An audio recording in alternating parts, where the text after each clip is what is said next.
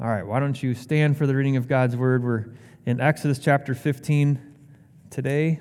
Exodus chapter 15, verse 22. Will be on the screen behind me. There we go. Exodus 15, 22. Then Moses made Israel set out from the Red Sea, and they went into the wilderness of Shur. And they went three days in the wilderness, and they found no water. When they came to Marah, they could not drink the water of Marah because it was bitter, and therefore they named it Marah. And the people grumbled against Moses, saying, What shall we drink? And he cried to the Lord, and the Lord showed him a log. And he threw it into the water, and the water became sweet. And there the Lord made them a statute and a rule, and there he tested them, saying, If you will diligently listen to the voice of the Lord your God, and do that which is right in his eyes, and give ear to his commandments, and keep all his statutes, I will put none of the diseases on you that I put on the Egyptians, for I am the Lord your healer. And then they came to Elim, where there were 12 springs of water and 70 palm trees, and they encamped there by the water. Thank you. You may be seated. Well, have you ever experienced an incredible victory in the Lord that you could only ascribe to Him? A mountaintop experience, a joy filled, miraculous breakthrough where you see God's hand all over circumstances that you just encountered. For instance, remember the first time you were you placed your faith in Jesus, right? This exhilarating, awesome time, right? Or perhaps you watched God provide, uh, for an acute financial need, and it only could be God that did that. Or you saw God miraculously remove cancer from your loved one's body. Or you got the dream job that you've been praying for for a decade. Or you found out that you were pregnant against all odds. Or your long lost uh, relative placed their faith in Jesus. Or God restored a relationship that had been broken for years, and you're you're overjoyed in the moment and you're praising God, and then all of a sudden, bam, you are hit with a discouragement that leaves you flat on your face wondering, what just happened? Where is God now? You ask. When Kelly and I headed over to Papua New Guinea 23 years ago, that was a long time ago, I know. Uh, it was a mountaintop experience, though. God had miraculously provided thousands of dollars worth of moving expenses, raised our monthly support to 90% of what we needed, and uh, all in just seven short months. And then he quickly uh, provided us our visas and a place to stay in the country, a healthy birth of our, our, our, daughter, and then passports for all of us, including that newborn daughter. And, and the list goes on and on. And, and we arrived in the country of PNG just in August, ready to serve the Lord and full of energy, expecting God to do great things. And he just did all of that, and he was on a roll, and we were ready for it. And then two weeks later, September 11th hit and uh, in the states here. But but the news of that sent a shockwave all the way across to the other side of the globe over by us. And this followed. We heard this news, and then and then and then malaria. We got malaria for me, Kelly, our two-year-old, our newborn, and the malaria treatment. She her body rejected it, and then and then the city that we were in broke out into uh, violence because it was election time, and uh, thugs broke into the compound across from us and hurt the people that were there. And then we had things stolen from our house, and we lived in constant state of vigilance because all this was going on, and we're having terrible nightmares. And the whole family was constantly fighting sickness and infection and fatigue, and discouragement and disappointment set in. And we looked at those first five months as incredibly bitter, bitter months.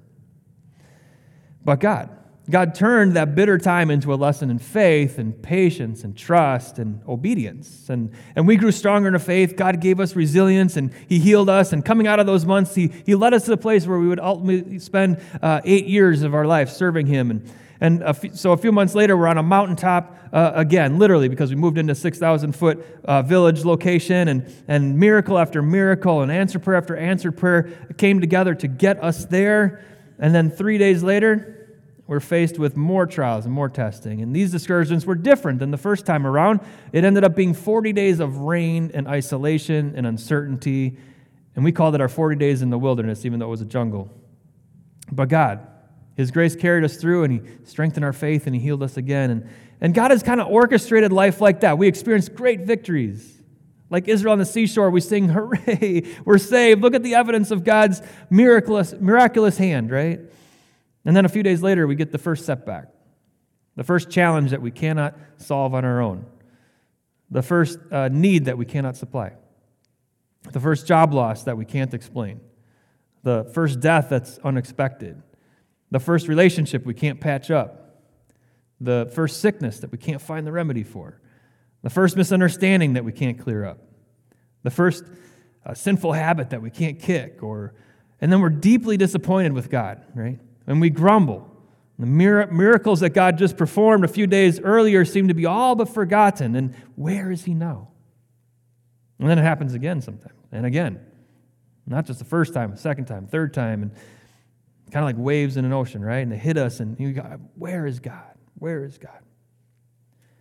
See, God miraculously saved the children of Israel. He brought them out of Egypt with signs and wonders and all those plagues and everything, and then He led them through the midst of the sea. And you think about that. He's never done that before, and He's never going to do it again. It was super dramatic, and He did the impossible for them. They came through the sea, and they were on the mountaintop, and they were praising God and singing and dancing and worshiping. We looked at it last week, and they were like, look at the evidence of God's reckless hand, and their enemies are all dead on the seashore, right? He saved us. He blew with his nostrils. The waters of the sea parted. He stretched out his hand, and, he, and the waves came crashing down on our enemies. And God has done so much for them. They're excited and ready to go. And three days later, no water. And we read the story and we're like, come on, guys, why, why would you doubt God only three days later? That's, not because, that's because we're not putting ourselves into that story, right? They had no water. They had nothing to drink. They were thirsty. Right? They were getting weak, they were getting dehydrated and fatigued. It's been three days, right? They could not ignore their kids crying. When was the last time we went a day without water? Just talking about it makes me thirsty. Right? We don't go very long at all. They were thirsty and they were bitter. Right? Why couldn't God simply speak and give us water right now? What about sending some rain so we could collect it? God just parted an ocean or whatever, and now we don't have water here, right? Why do we have to be thirsty? What's the point of us being here? Why do we have to endure this com- discomfort? Is God going to do something to help us? Where is God now? And this suffering reminds me of what it was like to be in Egypt because I feel like I'm going to die, right? And it took only three days for reality to set in. Three days later, God tested their faith. But the testing was a revelation of their need for God's grace and mercy. And this episode shows us how human disappointment and bitterness is met by God's grace and his, mer- and his healing. So let's look at that first point disappointment and bitterness. Go back to chapter 15, verse 22.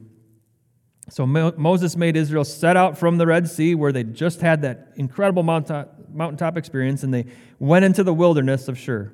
And they went three days in the wilderness and found no water. And when they came to Marah, they could not drink the water of Marah because it was bitter. Therefore, it was named Marah. And the people grumbled against Moses, saying, What shall we drink? And he cried to the Lord, and the Lord showed him a log, and he threw it into the water, and the water became sweet. The wilderness of Shur is located in the northern part of the Sinai Peninsula. It's hot, it's dry, it's sunny, it's desert, it's rocky, right?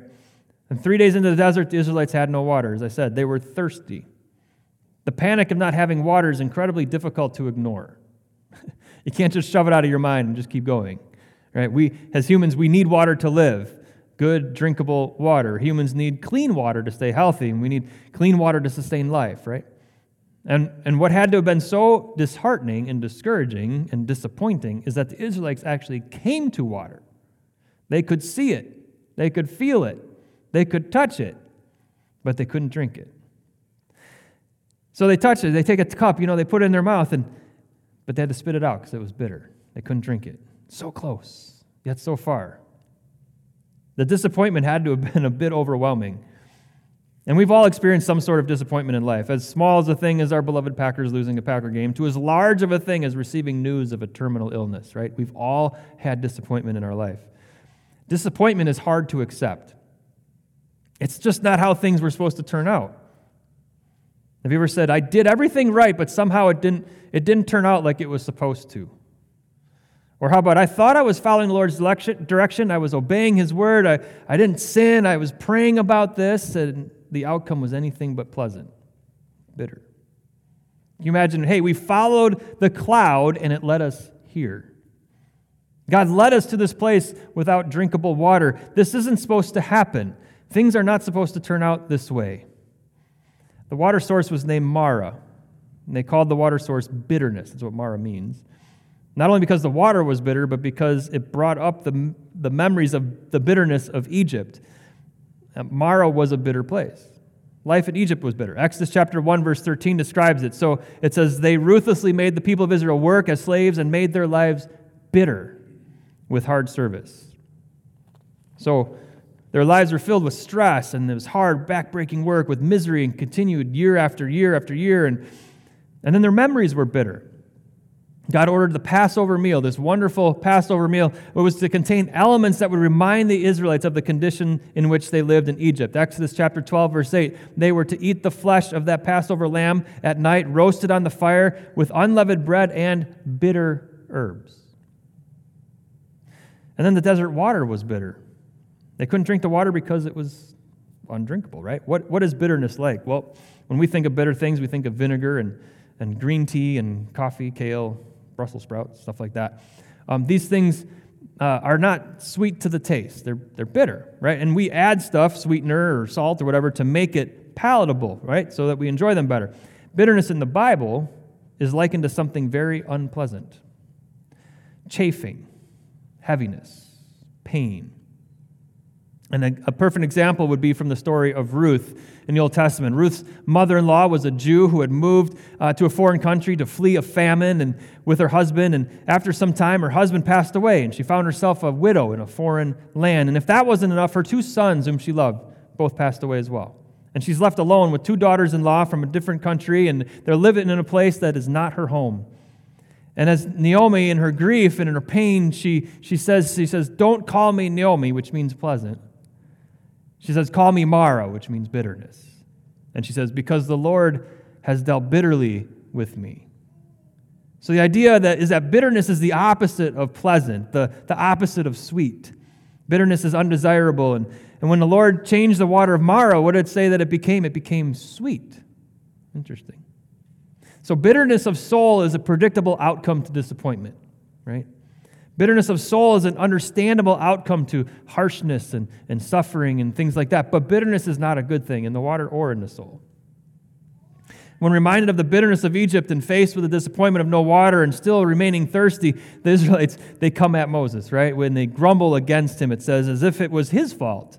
And I can just hear the statements Right? Surely Moses didn't think enough ahead. How, how, could he have made such a bonehead decision? He was obviously not listening to the Lord, or we wouldn't be in this predicament. Moses has wronged us. Moses, you're not capable of leading us anymore. Look where you brought us. What are we supposed to drink?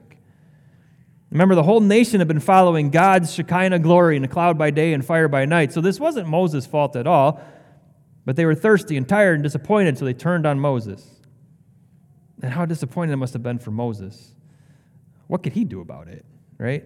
He was following God just like they were. And notice that they didn't take their complaint to God, which I believe revealed what was really a deeper issue the fact that they were disappointed with God. And they were bitter at Him, questioning God's motives and His abilities. And they followed God's lead, and it led them to bitter water. So they were grumbling because God didn't act as they expected Him to. And so they grumbled and complained and they murmured. And the word for complain in this context is stronger than just a complaint or a grumbling or an unhappy attitude like we think of it. It's, it's used most exclusively in the wilderness wandering stories to describe the rebellion of the Israelites against God. And this murmuring or grumbling or whatever you want to call it is like a vote of no confidence, right? God did not measure up to our standards, and so we can't trust him. God is incapable of knowing our basic needs like water, and so God must not really love us. God is not capable of leading us anymore. Tell us, Moses, what are we supposed to do now? Think about that situation for a minute and put yourself in their shoes. Have you ever done anything like that? You followed God's plan, you did what was right, and then God greatly disappointed you. Sometimes I find uh, something I find sad in life is that often when God disappoints us, we will turn on someone else and blame them for it, whether that's a spouse or a boss or a pastor or a mentor or a leader or whatever, when our real beef is with God. Now, what did Moses do? Moses turned to the only one who could help. Moses cried out to the Lord. He, he most likely had the same question for God that those people did, right? Like, but at least he took that question to the right place. And I can just imagine the humanness of Moses coming out as he asked the same question of God Lord, what are, what are we going to drink? We are at our wits' end here. It hurts. We're thirsty. We're parched. It doesn't feel good. People are crying. They're coming at me. Are you actually going to give us something or not? Man, I want you to look at the Lord's response. The Lord God did not respond with judgment or condemnation or punishment or anything like that. No, the Lord answered with grace and with healing. Let's look at second pass, part of that passage, verse 25. So they told Moses to pick up a log, and he threw it in the water, and the water became sweet. And there the Lord made for them a statute and a rule, and there he tested them, saying, If you will diligently listen to the voice of the Lord your God, and do that which is right in his eyes, and give ear to his commandments, and keep all his statutes, I will put none of the diseases on you that I put on the Egyptians, for I am the Lord your healer. And then they came to Elim, where there were 12 springs of water and 70 palm trees, and they encamped there by the water. This is the loving kindness and grace of God on display. As we learned a few weeks ago, God saved the children of Israel from slavery in Egypt, and they were free from Pharaoh, but they were not free to go their own way. They were free to follow God's way. We said that. And why? Because God's way is the way of life. And what does God say the way of life looks like? What is the way characterized by? The way is characterized by faith. And that is what God tested right here. He tested their faith in Him. Would they trust Him even when there seemed to be no way for God or for anyone else to solve the situation. It's kind of like being on the shores of the Red Sea again with Pharaoh's army charging down upon them, but this was a different type of danger, right? This, this, was, hung, uh, this was thirst. And, and what this means is that God allowed them to be thirsty. God lovingly brought them to this point of parched throats and dry and cracking lips and fatigue on purpose. God had them suffer on purpose. And the question that everyone asks, at least I ask when I come to this point in the passage, of, if we're truly honest with ourselves, is how could a loving God do that? Right? How is it? How is allowing people to suffer loving? How is leading someone to discomfort a loving app? How is God? Can, how can God consider Himself loving and yet cause pain and thirst? Really good questions. The Bible wrestles with those. And but what did God do in response to Moses' cry to Him? Grace. God heard his cry, God saw his predicament, God knew what needed to happen, and God acted. And he was their salvation again. Think back to chapter 2 uh, in Exodus. What, what did God do in response to Israel's cry to him as they cried out from slavery? It was grace. God heard their cry. God saw their predicament. God knew what needed to happen, and God acted. He was their salvation, and that's our God. He's a gracious God. And the Lord pointed out a log or a branch or a tree, and he told Moses to throw it into the water. And God used something in nature to correct something that was out of order in nature, right? Did the tree actually have cleansing properties? We don't really know. It could be. Is it any less miraculous if God created a tree that could take away the bitterness of water, or if God just had Moses choose a random log or whatever and throw it in water so he could work a miracle that way to change it from being bitter? They're both miraculous, either way. It was a gracious act of God. That's what it was. So Moses obeyed. He threw the log in the water. The water was made sweet, and all the people were able to drink to the full. Drink to the full. Their thirst was quenched. They were no longer disappointed. God had graciously provided, He hadn't failed them. What an amazing, gracious God. What an incredibly providential God. What a loving God. A loving God who tests us to see if we trust Him or not. And that was a tough test. From verse 25, the test included the suffering that they endured, but it also had another element to it as we get into the second half of verse 25. And the question is how is faith displayed? How is faith displayed? How, how is faith revealed? How does God know if we have faith? How do I know whether or not I have faith that God's going to do what he says he's going to do? How do I prove, how do we prove that we've passed the test, right? God tested them, right? Let's look at how God described what their faith in him would look like. God established a way for the Israelites to prove that they trusted him. God made something for them. He created a statute and a rule, it says. He gave them a boundary and a measure. Like in the beginning, when God put Adam and Eve in the Garden of Eden, and it was so that they would flourish and grow and be fruitful and multiply, right? And, and God set a boundary and He gave them a rule or a measure. He said, Eat from every tree that's out there except for the one. Don't eat from that tree right there. And they had to trust Him. And here in the desert, God gave them a boundary and a rule so that they would flourish and grow and be fruitful. He said, Listen to and obey everything I tell you to do. Now, boundaries and rules to many of us sound like restrictions and hindrances from things that we want or we think are good for us. But the more you read Scripture, the more you grow to realize that boundaries and rules are a gift of God's grace from God because the boundary and the rule is actually what is good for us. Because receiving His gifts of grace, I would bring us close to Him. What God did here was He gave them ground rules which would act as evidence of their trust. Jesus actually put it this way He said, If you love me, you will keep my commandments, right? Ground rules. I think of them like this ground rules for a journey. This is what this is. I've been on my fair share of overnight backpacking trips, both here in the States, over in Papua New Guinea, and for every backpacking excursion I've been on, there's always one person who's in charge. he's the guide, he's the one who makes the decisions, the one who establishes the guidelines for the adventure right? The one who determines where we will go and the route that we will take to get there. If something goes wrong or someone is injured, he is the point person. The guide sets the pace, tells us where the trails are that we're going to take, where we sleep and when we sleep, and what we drink from, and, and uh, where to cross the rivers, and what we could and could not take with us. A few years ago, I went on a four day backpacking trip in the wilderness of the Bitterroot Mountains in Montana. Really rugged place. Our guide told us what time we were going to wake up in the morning, what rations each of us were going to take so that we had enough food for everyone for the entire trip. He told some of us to carry medical equipment, others to carry firearm, one to carry bear proof container, and he determined the schedule and the route we were going to take, and, he, and we trusted him. We listened to him. We followed his guidelines, and everything went well. Why? Because he knew what he was doing and where he was going. We did not. It turned out to be a beautiful time in the wilderness, alone together with God, because we trusted our guide and we followed his guidelines. and right here at the beginning of their journey into the wilderness, dangerous place, God, as their guide, was giving the children of Israel a gracious opportunity to trust him by following the ground rules for that journey through the desert. They were to trust that God's ways were the ways of life. They were to listen to what God said and do only what was right in His eyes because His ways were the ways of protection.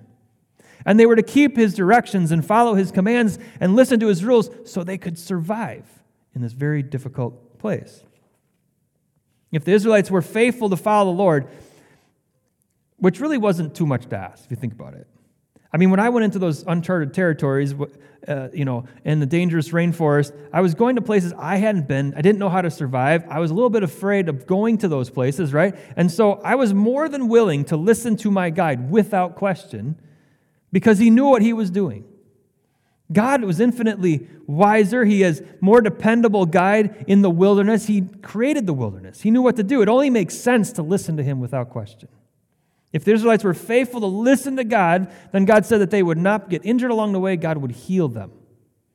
God wasn't laying down law, God was providing the pathway of grace. Pathway of grace.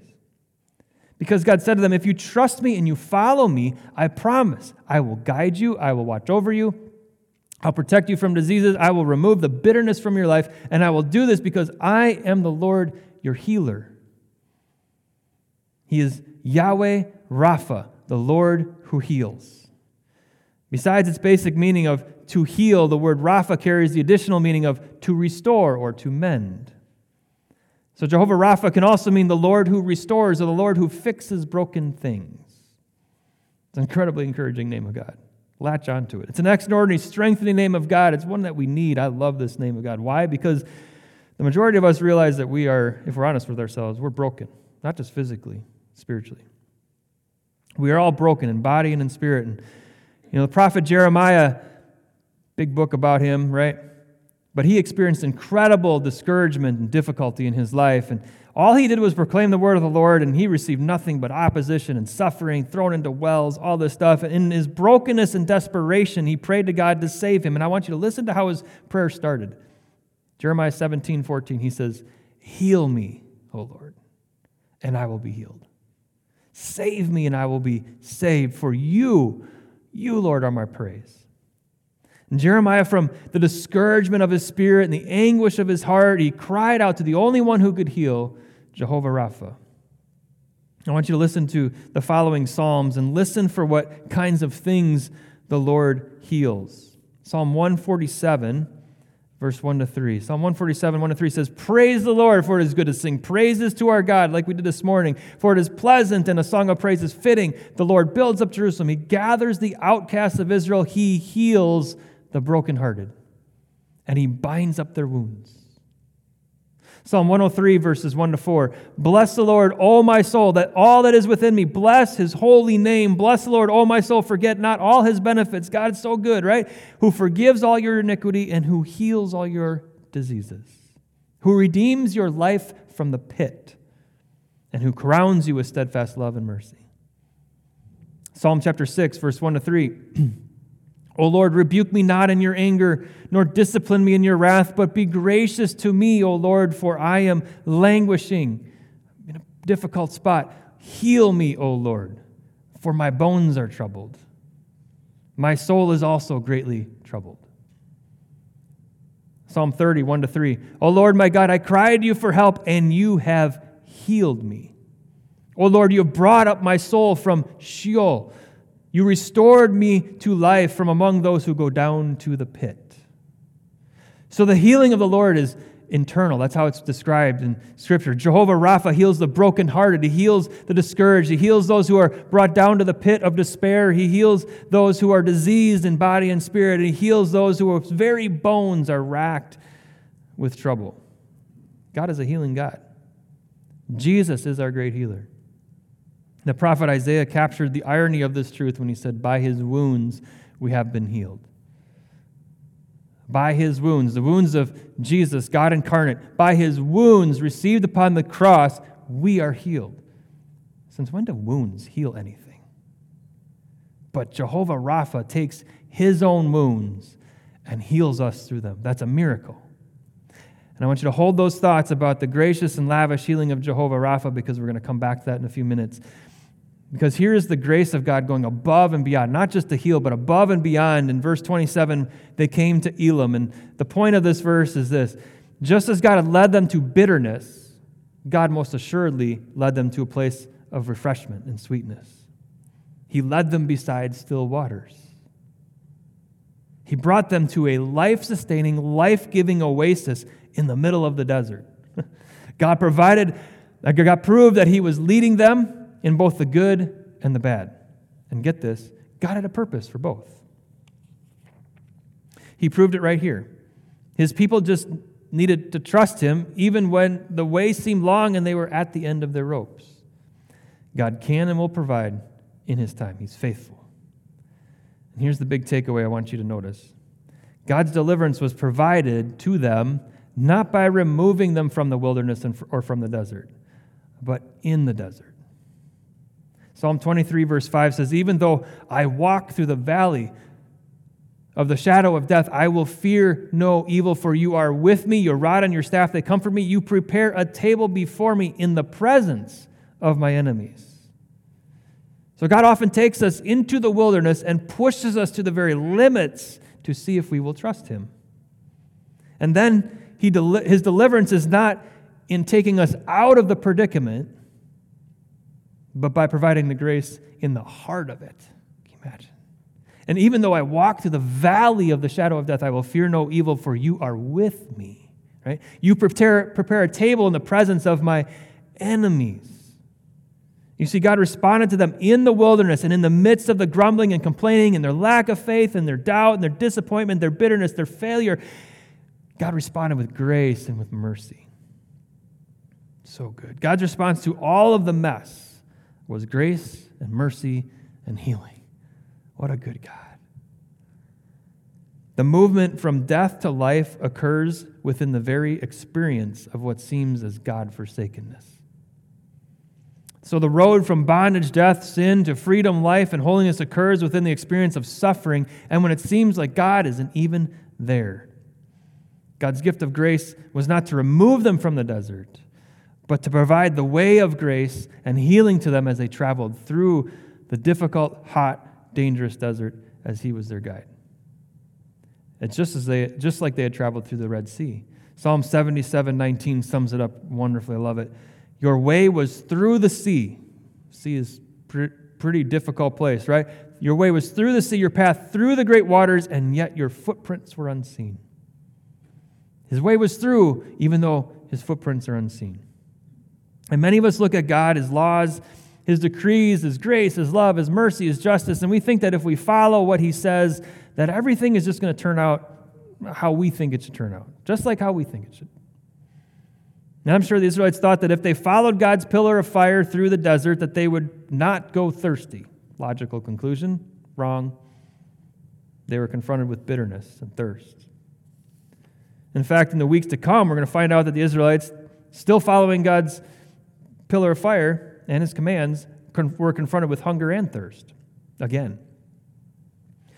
I want you to think a minute about the man Job. hopefully, you've read the book of Job, but you've heard the story. The devil at the beginning, he comes to God with a little wager, right? Going on. If the devil takes away everything from Job, that Job's going to turn from God and he's going to curse him. And God says, No, he won't. And they're back and forth, right? And God goes on to describe Job as a righteous man, devout man, blameless and upright, fearing God, turning away from evil. He's the most perfect example of a godly man you can find, right? And the assumption is in the book at the beginning is that because of his spirituality, certainly Job's life would be blessed and he would be spared suffering and tragedy. But no, he lost everything. And it wasn't because he sinned, as his friends tried to point out. He was confronted with the bitterness of Marah. And the book, uh, Prince Caspian, by C.S. Lewis, Aslan the lion comes to Lucy and he, sa- and, and he says, Things never happen the same way twice. So true in life, right? God never does the same thing twice. And why? Because God is infinitely creative, number one. But number two, God wants us to trust Him. If things were predictable, we wouldn't need to trust Him. We're smart. We learn patterns, figure it out, do it on our own. Turns out that the the fact that things never go the same way twice is a grace of God. For it makes us dependent upon Him, not us. It forces us to trust Him. The question is, will we? So perhaps you're here this morning, you are find yourself wounded or broken, and you think that God has abandoned you, and you are like you're out in a desert with no water, and God just hasn't provided fresh water for your soul. God's word for you today is simply this Trust in Jehovah Rapha. He is your healer. In fact, Jesus is the healing, life giving water that we all need in the desert. Jesus said it to the woman at the well Everyone who drinks of this water in the well, right, will thirst again, but whoever drinks of the water I will give him will never be thirsty again. The water I give him will become a spring of water welling up into eternal life. When you are spiritually thirsty, go to Jesus. Pour out your heart to Him. Tell Him what you're feeling. And, and He is the healing water of eternal life. We drink of Him when we trust Him. Are any of you here today with a broken heart, still grieving a death or carrying a deep sadness? Listen to the kindness of our Father. Jehovah Rapha heals those who are brokenhearted. Jesus said, Come to me, all you who are weary, and I will give you rest. Go to Jesus with your broken heart. Share it with Him. Trust Him to take it and to heal it. Are any of you here with a sickness of soul? You're here today struggling to forgive an offense or wrapped up in a sin, or maybe you were sinned against and you were wounded or mistreated. And Jehovah Rapha heals the soul through forgiveness. Trust Him that He will do it. Paul said in Ephesians 4 Let all bitterness and wrath and anger, clamor, slander be put away from you. Be kind to one another, tenderhearted, forgiving one another as God in Christ forgave you. Trust that His way is the way of grace. Are you here today discouraged or, and as the Israelites, bitter in your soul because of a great disappointment with God or because of a great wound or because of a circumstance that's pushed you to the very limits? Jehovah Rapha heals those who have been beaten down, and he restores to life those who have gone down to the pit. The Apostle Peter said in 1 Peter 5 6, Humble yourselves, therefore, under the mighty hand of God, so that in the proper time he may exalt you from the pit, right? Casting your anxieties upon him because he cares for you. He heals you. Take your discouragement to him, take your disappointment to him, and trust that he will heal. Go to Jesus. Confess, admit where you're at. You're discouraged, brokenhearted, disappointed, bitter, wounded, stressed out, whatever, and, and trust that He will forgive and that He will heal and He will strengthen, He will refresh. Simply pray like Jeremiah the prophet prayed. From this pit of despair, he said, Heal me, O Lord, and I will be healed. Save me, and I will be saved. You are my praise. You are all I need, right? Kel and I were sitting with a longtime friend and pastor the other day, and he said to us, The highest form of worship is trust. And that's what God was teaching the Israelites at the waters of Marah to trust Him in the bitterness of Marah to trust that He would adequately provide for and fully heal them, even in that spot. And that is what God is continually teaching us as we journey through this desert life of faith, right? To trust Him in the bitter and difficult, stressful places of life, believing that Jesus is our healer. The Lord is your healer. He will provide for you and He will heal you. As Paul said, we walk by faith, not by sight. God wants us to trust Jesus in all circumstances because that is the highest form of worship. Let's pray. Heavenly Father, thank you for this story here, this true story found in your word. From a mountaintop to a valley where they had no idea what was going to happen. And God, you tested their faith to see if they would trust you. Lord, oftentimes we get to that place in life, we just don't know the way out. We don't know how it can get better. Help us, Lord God, to trust you and to allow you to heal us. Lord, take away the bitterness, take away the pain, and to take away all of that in our soul and to make us new, healed, strong, full of joy and strength again. And so, God, you are the place that we go. You're the only one who can do it. You are our healer. And thank you that you are faithful and that you are able to do above and beyond what we could ask or think. So, God, we, we look to you. I pray that as we go into this week, as we confront difficult circumstances, and as we may confront difficult people and difficult places, God, would you remind us that you are the healer and that we turn all of that over to you. So, God, we, we rest in you, we trust in you, and we thank you that you're a good, gracious God. In Jesus' name we pray. Amen.